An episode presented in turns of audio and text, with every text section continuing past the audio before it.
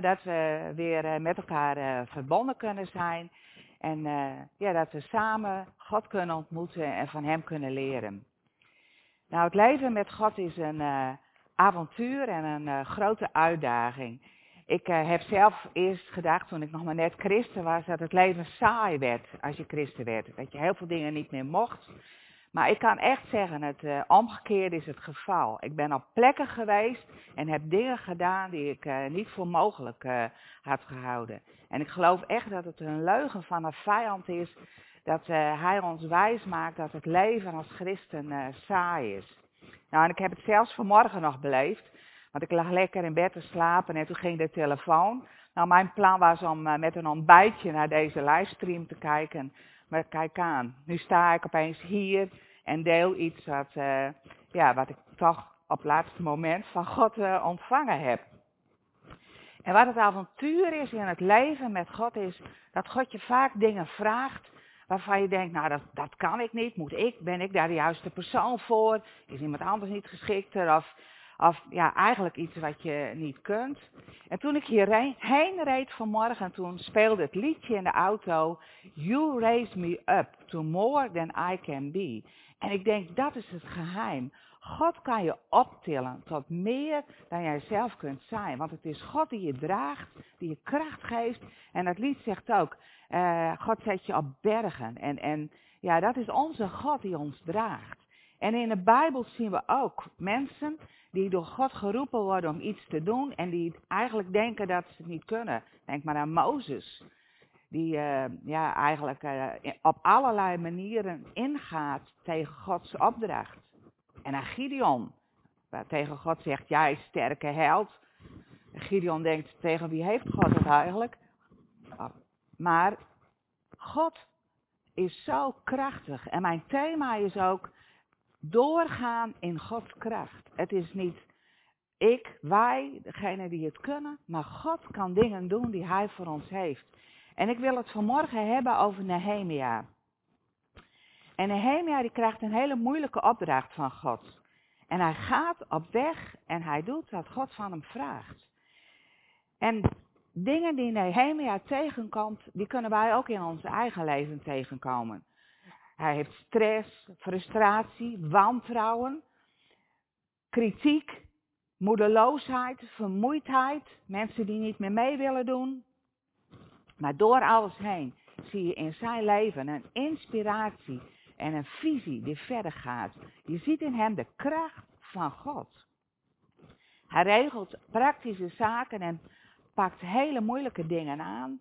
En hij overwint elke tegenstand. Nou, ik ga een aantal stukjes lezen uit het boek van Nehemia. En het is echt een prachtig boek. En ik raad je aan om het zelf ja, helemaal door te lezen en om te ontdekken wat de geheimen die in dit boek staan. Nou, het verhaal speelt, uh, een deel van het volk is teruggekeerd uit de Babylonische ballingschap en ze zijn weer in Jeruzalem. En onder Esra is de tempel herbouwd, maar de muur is nog vervallen. Er zitten allemaal gaten in en de vijand heeft vrije toegang tot Gods stad. En Nehemia, die is uh, schenker van de koning en die woont in Perzië. En hij hoort over de puinhoop in Jeruzalem. En het raakt hem. Het doet hem iets. En hij heeft een heel intens gebed wat hij uitspreekt naar God. En dan gebeurt het wonderlijke. Hij is bij de koning en de koning merkt dat er iets bijzonders met hem is. En die, die, ja, de koning die, die maakt daar een opmerking over. En dat is een opening voor Nehemia om te vertellen wat een last op hem is. Dat de muur ja, open ligt, dat er gaten in zijn. En dat hij erheen wil gaan om die muur te herbouwen. Wonderlijk hoe dat al plaatsvindt. En dan de koning, die geeft hem alle medewerking. Hij mag daarheen en hij gaat op weg. Weg uit het vertrouwde plekje waar hij is, gaat hij op weg om te doen wat God hem vraagt. Wat hem geraakt heeft in zijn hart. Nou, en dan neemt hij als leider, neemt hij daar de taak op zich om de muur, muren te herstellen. En hij zet iedereen die er is aan het werk. Hij zet families aan het werk en zij aan zij gaan ze aan het werk om de muur te herbouwen. En het volk wordt hernieuwd in hun geloof. Eerst wordt de natuurlijke muur hersteld en aan het eind van het boek zie je ook dat de geestelijke muur hersteld wordt. Dat ze weer gaan luisteren naar Gods woord. En Nehemia betekent God vertroost. God laat zijn volk niet alleen, maar God gaat verder met wat hij beloofd heeft. En toen ik uh, dat zo las, ook van die families die zo samenwerken, moest ik ook denken aan onze gemeente. We zien elkaar dan wel niet, maar toch voelen we een verbondenheid. En als, vooral als dingen uh, even anders lopen, of iemand breekt een arm, of uh, de livestream werkt niet goed, of je, je voelt dat je met elkaar meeleeft en verbonden en dat je je plek inneemt in wat jij kunt doen. Nou, God kent de situatie van ons, God kende de situatie van zijn volk en hij roept iemand op om er wat aan te doen. Om de muren van Jeruzalem te herbouwen. Maar als je Nehemia daar in Jeruzalem aankomt en in actie komt, dan is de vijand daar ook al van op de hoogte. En onmiddellijk, vanaf het moment dat hij daar is, begint de tegenstand. En ik wil lezen uit Nehemia 2, vers 10. En daar staat toen Sambalat uit Bet Goron en Tobia, zijn Ammonitische dienaar, hoorden dat er iemand was gekomen die het welzijn van de Israëlieten wilde bevorderen, waren ze hierover zeer ontstemd. Zij zijn er tegen, Tobia en Sambalat zijn er tegen dat de muur herbouwd wordt. En zij uh, gaan van alles doen om Nehemia tegen te houden in zijn plan. En Nehemia die gaat naar de leiders van het volk en die gaat hen vertellen wat God hem uh, opgedragen heeft. En dan lezen we het volgende in Nehemia 2 vanaf vers 18. Ik vertelde hun dat mijn God mij bescherming geboden had. En ook bracht ik de woorden van de koning over. Laten we dan meteen met de herbouw beginnen, zeiden ze. En ze pakten het werk voortvarend aan. Mooi. Die leiders die, die, die horen wat Nehemia zegt en die zijn bereid om daarin mee te doen. Maar toen Sambalat uit Bet Goron en Tobia zijn Ammonitische dienaar en de Arabier Gesem dit hoorden, begonnen zij ons uit te lachen en te beschimpen. Wat zijn jullie hier aan het doen? Komen jullie soms tegen de koning in opstand? Dit, zegt Nehemia, is mijn antwoord. Het is de God van de hemel die ons doet slagen. Wij zijn dienaren beginnen met de herbouw. U hoort niet in Jeruzalem. U kunt er geen rechten laten gelden. Hier is niets dat aan u herinnert. De vijand die lachte hem uit en die lachte plannen uit die ze van plan zijn te gaan doen. En dan die krachtige woorden van Nehemia. Het is de God van de hemel die ons doet slagen. En wij zijn dienaren beginnen met de herbouw. Het is God die bij ons is. Het is God die ons uh, ja, die, die, het, die zorgt dat het gaat lukken. En wij mogen doen wat onze handen vinden om te doen. Dat geldt ook voor ons. Wij mogen gewoon in actie komen met wat God aan ons geeft. Nou, de vijand gaat door op alle mogelijke manieren om uh, Nehemia en de anderen tegen te houden om te gaan herbouwen. Met bespotting, met verwarring, op alle mogelijke manieren. We lezen even verder in Nehemia 3 vanaf vers 33. Toen Sambalat hoorde dat de muur door ons werd herbouwd, werd hij woedend en in zijn ergernis bespotte hij de Joden. In tegenwoordigheid van zijn ambtsgenoten en van het leger van Samaria zei hij, wat doen die zielige Joden toch? Denken ze de muur zelf te kunnen repareren? Willen ze echt gaan offeren? Denken ze dat werk vandaag nog af te krijgen? Zijn ze serieus van plan de stenen uit die totaal verbrande puinhopen opnieuw te gebruiken? En Tobia uit Ammon, die naast hem stond, zei, ach, hoe ze ook hun best doen bij het bouwen. Er hoeft maar een vos op die stenen muur van hem te klimmen, of hij stort al in. Zo spotten zij hen. Er hoeft maar niks te gebeuren. En, en alles wat ze gedaan hebben, dat is zo verdwenen. Dat, dat, dat is er gewoon niet meer. Maak je er dan niet zo druk om, wat ze aan doen zijn. Maar Nehemia zegt, hoor onze God, hoe wij worden veracht. Laat hun hoon op hun eigen hoofd neerkomen. Voer hen weg in ballingschap. Geef hen prijs aan plunderaars. Dek hun misdaden niet toe. Zie hun zonden niet door de vingers. Want ze hebben degenen die de muur herstellen zwaar beledigd. En zo bouwden wij de muur weer op. En de hele muur werd voltooid tot op halve hoogte. Het hele volk was vastbesloten door te gaan. Het volk laat zich niet ontmoedigen. Nehemia laat zich niet ontmoedigen. Hij gaat door met wat God hem opgedragen heeft. En ik ga dat nu niet lezen, maar het is zo mooi om te zien hoe ze aan het bouwen zijn. Uh, familie naast familie. En ze hebben op een gegeven moment in de ene hand hebben ze een, uh, zo'n een uh, troffel om de stenen, cementen wat er is tussen, tussen te leggen. En in de andere een speer dat ze gereed zijn als de vijand komt. Maar ze gaan door. Ze zetten bewaking uit en niets kan hen tegenhouden. En dan lezen we verder in Nehemia 4, het eerste vers. Toen Sambalat en Tobia en de Arabieren, de Ammonieten en de Asdodieten hoorden dat het herstel van de muren van Jeruzalem vorderde en dat de gaten langzaam maar zeker werden gedicht, werden ze woedend. Ze spannen samen om eendrachtig Jeruzalem aan te vallen en er verwarring te stichten. Omdat het werk toch doorgaat en het de invloed van de vijand om het tegen te houden weinig of geen effect heeft, gaat de vijand een andere tactiek uh, gebruiken. Ze roepen meer tegenstanders op, zodat ze met een grotere groep zijn om het werk tegen te houden. Maar Nehemia, die is niet bang. Hij is zo krachtig en hij, hij is bemoedigd met een zekerheid. En dat staat uh, in Nehemia 4, vers 14.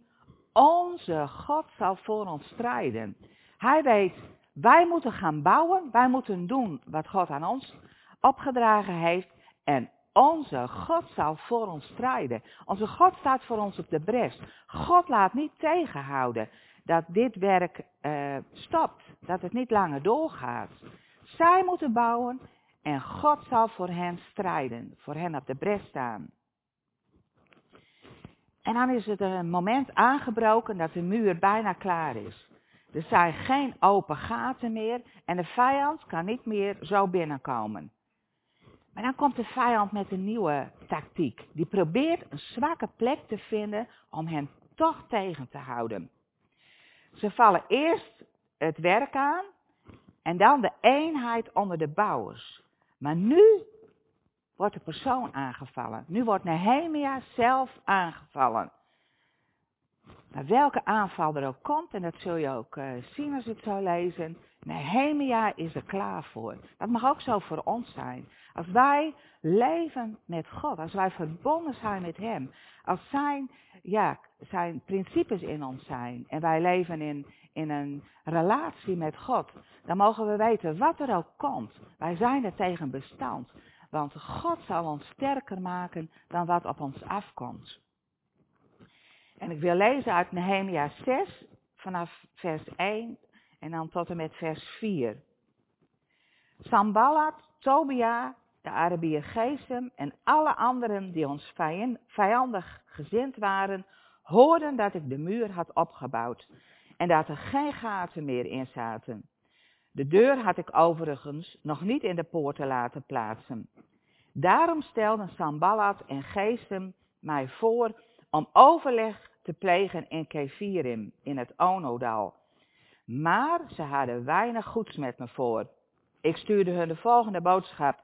Ik heb belangrijk werk te doen en kan daarom onmogelijk komen. Het werk zou stil komen te liggen als ik het in de steek liet en naar u toe kwam. En vier keer deden ze mij dit voorstel. En steeds gaf ik hun hetzelfde antwoord.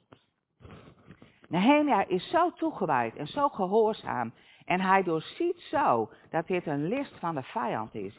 En tot vier keer toe, als dat verzoek komt, eh, dan, dan gaat hij er niet op in. Hij, hij denkt niet, nou, bij de tweede keer zal ik dan toch maar gaan? Is het misschien toch beter? Of bij de derde keer? Nee, hij, hij zegt, ik ben bezig met een groot werk te doen en ik kan niet komen. Gods werk, dat is het allerbelangrijkste en dat heeft de eerste prioriteit. Bij volkomen gehoorzaamheid aan God heeft de vijand geen ingang. Dat was bij Nehemia zo, maar dat is bij ons ook zo. Als jij gehoorzaam bent aan wat God tegen jou zegt en je staat vast, het is als het ware dat je vast staat op dat fundament, dan heeft de vijand geen invloed in jou. Als jij uh, dingen wat laat lopen en jij bent niet gehoorzaam aan God, dan is het net alsof de vijand zo'n weerhaakje, die ze met vissen gebruiken, in, jou, in jouw hart kan slaan. En dan kan hij jou het naar beneden trekken. En dan weet je, je, je staat niet helemaal zuiver tegen God. En dan, dan kan hij verwarring en twijfel in jou zaaien. Daarom is het zo belangrijk om rein en puur tegenover God te staan. Om Hem te gehoorzamen. En gewoon te gaan voor wat God zegt. Wat het uitwerkt, daar zijn wij niet verantwoordelijk voor. Wij moeten gaan en doen wat God vraagt. En het is aan God om daar vrucht aan te geven. Wij mogen het beste geven wat wij hebben. Dat deed Nehemia ook. En Nehemia die werkt waar God hem geplaatst heeft. En hij antwoordt, waarom moet het werk stil liggen? Omdat ik naar u toe ga en wegga hier. Iedere persoon is belangrijk voor God en heeft een specifieke taak. En ontdek dat gehoorzaamheid belangrijk is voor God. Eigenlijk, eigenlijk wat ze hier zeggen is, laten we samenkomen. Laten we gewoon samen nog proberen, hè, die tegenstanders, laten we er samen proberen om er toch nog iets goeds van te maken. Het is eigenlijk uh, hoe de wereld je ook af kan trekken van God. Uh, mee laten slepen, je mee laten slepen naar het dal. Het loslaten van principes of van je vertrouwen op God. En dat je je vertrouwen niet op God stelt, maar dat je, God wil je juist sterken in moeilijke tijden, zodat je blijft staan. Dat je niet weg, uh, weggaat en ingaat op, op, ja, op die verleidingen. Nehemia die uh, doorziet de vijand. En uh, Ono, dat lag 30 kilometer ten noordwesten van Jeruzalem. En als, als hij daarheen zou gaan, dan zou hij geen zorg kunnen dragen voor het werk in Jeruzalem. Dus dat doet hij niet. Daar laat hij zich niet van afhouden. Maar de vijand, ook al lukt dit niet, ze bedenken weer een snoodplannetje. En nu gaan ze nog verder. Want ze gaan nu geruchten verspreiden. En we gaan lezen in Nehemia 6 vanaf vers 5 tot 9. Ten slotte stuurde Sambalat voor de vijfde keer een van zijn mannen met hetzelfde doel. Deze man bracht een niet verzegelde brief mee met het volgende inhoud. Onder de bevolking gaat het verhaal, en Geesten bevestigt het, dat u met de Joden een opstand voorbereidt en dat u daarom de muur opbouwt. Volgens dezelfde bron zou u, hun koning willen worden. En laat u zelfs profeten optreden, die met een verwijzing naar u in Jeruzalem verkondigen dat Juda een koning heeft. Wel nu, zoiets zal ook de koning ter oren komen. Laten wij daarom toch eens overleggen. En Nehemia stuurt hem het volgende antwoord. Wat u beweert is onjuist. U bedenkt het allemaal zelf. Ze waren er allemaal op uit ons bang te maken, zodat we het werk zouden opgeven en er niets meer gebeuren zou. Maar ik, Nehemia, pakte het werk juist voortvarend aan. Dat is, het, dat is ook zo bijzonder. Juist als er tegenstand komt, kan het je nog krachtiger maken. Dat je denkt, dit is belangrijk. Ik laat me niet stilzetten. Ik ga gewoon door. God heeft dit aan mij gegeven. God heeft dit aan ons gegeven. Wij gaan door met wat God gesproken heeft. Maar mensen kunnen je flink dwars zitten. Hier komt er een brief en er wordt, worden beschuldigingen ingezet. Dat Nehemia koning wil worden. Nou, dat is helemaal zijn doel niet. Het wordt als het ware helemaal omgedraaid. En hij, uh, ze proberen hem te ondermijnen. Dat ze zeggen, nou hij heeft helemaal niet van die goede bedoelingen. Ja, er zit gewoon heel iets anders achter. En dan heel sneaky wat ze zeggen. Laten we gewoon even overleggen met elkaar voordat we het aan de koning in Perzië doorgeven. Nou, het lijkt wel op die uh, vissingsberichten. Van dat je denkt van, nou doe dit eventjes, want anders, uh, anders gaat het mis. Anders dan wordt er geld van je rekening afgehaald. En daar vind ik het een beetje op lijken. Dan word je ook heel alert en denk je, oh, moet ik nu even iets doen? Moet ik, moet ik opletten? Maar het is gewoon een, uh, een, uh, een, een, een, ja, Nehemia laat zich hier ook niet aftrekken van wat God wil doen. in het boek staat het heel mooi, vers 7. U zou ook profeten in Jeruzalem hebben aangesteld die u moeten aanprijzen als de meest geschikte man voor het koningschap van Juda. U kunt er zeker van zijn dat ik al deze interessante gegevens aan koning Artasasta zal doorspelen. Maar ik stel voor dat u eerst bij mij komt om de zaak door te praten. Dus zo gemeen. Zegt ze, al, al een stap verder, je hebt zelfs al profeten aangesteld die straks zeggen, nou nee, ja, dat is echt de beste man voor deze plek. Die moet wel koning worden. Nou, uh, dus, en dan uh, kan Nehemia zorgen dat dat niet bij de koning in Perzië terechtkomt als hij eerst gaat overleggen. Maar voor Nehemia maakt het niet uit wat anderen van hem denken. Hij weet wat in zijn hart leeft. En dat is alleen belangrijk. Dat is belangrijk voor de koning, dat is belangrijk voor God. Als, en daarom is het ook zo belangrijk dat je zuiver en rein bent. Want dan hebben al die dingen geen vat op je. Dan kan je denken, nou, dat kun je van mij denken, maar het is gewoon niet waar. En dan weet je dat God jou uiteindelijk recht zal doen. Dat hoef je niet zelf te doen. Laat mensen dan maar over jou denken wat zij denken. Ga door met wat God aan jou gezegd heeft. De vijand heeft maar één doel. En dat staat ook in Nehemia 6, vers 9a. Gods werk mag niet doorgaan. Dat is wat de vijand wil. Die wil dat tegenhouden. Nou denk je, nou nu valt het, misschien stopt de tegenstand wel een keer, want ze hebben gezien dat er geen houden aan is met Nehemia. Maar nu komen ze met nog een gemeenere aanval. En die aanval die komt van binnenuit, vanuit het eigen volk. En dat staat in Nehemia 6 vanaf vers 10. Toen ik op bezoek was bij Semaia, de zoon van Delaja, de zoon van Mehetabel, deed hij zeer bezorgd en zei, we moeten naar het huis van God gaan, elkaar ontmoeten in het hart van de tempel we moeten de tempeldeuren sluiten. Ze komen om u te doden. Ze komen u doden in de nacht. Maar ik, Nehemia, zei, zou iemand in mijn positie op de vlucht slaan? Waarom zou iemand als ik zijn leven redden door de tempel binnen te gaan? Nee, ik ga niet. Ik had namelijk gemerkt dat het niet God was die hem opdracht had gegeven deze profetie tegen mij uit te spreken, maar dat Tobia en Sambalat hem ervoor hadden betaald. Hij was betaald om mij bang te maken, zodat ik op zijn voorstel zou ingaan en heiligschennis zou plegen. Dan hadden, ze, dan hadden ze iets om mij zwart te maken en mij in opspraak te brengen. Aanval vanuit eigen kring. Nehemia die gaat op bezoek bij Semaia en die adviseert hem om naar een veilige plaats te gaan. Nou, het lijkt heel mooi. En dat je denkt, ja, is niet gek, ga maar, daar ben je in ieder geval veilig. Maar het is een valse profetie. En Nehemia doorziet het. Hij mag de tempel niet binnengaan. Dat is heiligschennis. Als er een woord gesproken wordt, als er een profetie gegeven wordt, moet je het altijd toetsen aan Gods woord.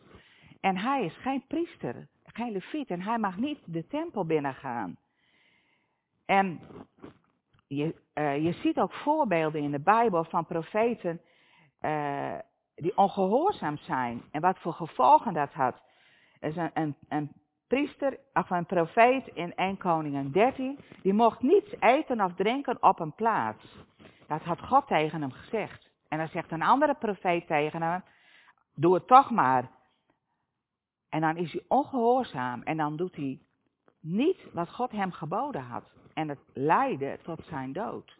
Dus het is heel belangrijk om gehoorzaam te zijn en uh, maar wel een profetie te toetsen aan Gods woord. Het moet altijd in overeenstemming zijn met Gods woord.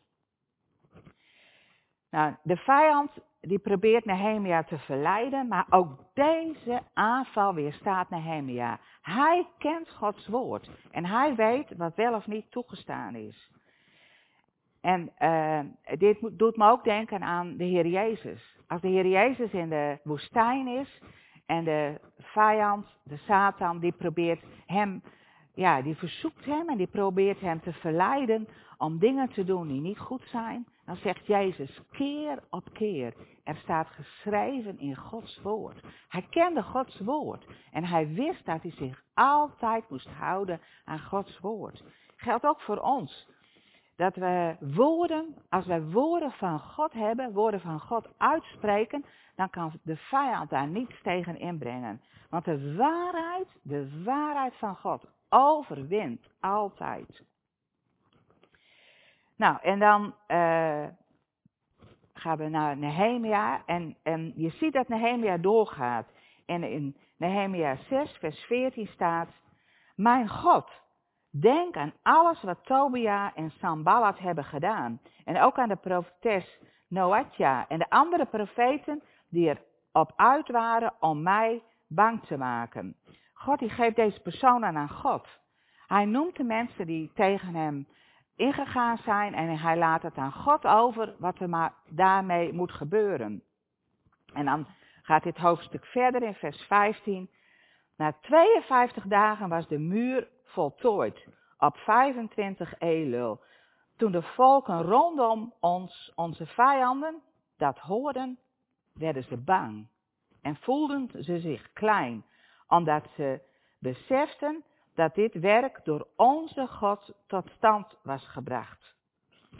Ondanks alle tegenstand gaat het werk door en in een recordtempo, in 52 dagen, hebben ze die muur herbouwd. Nou, en dat ging wel wat anders. Ze hadden geen uh, kraan, machines en uh, uh, allerlei hulpmiddelen die wij hadden. Ze moesten dat ze hadden ook niet van die mooie gebakken steentjes die wij hier ook in de kerk hebben.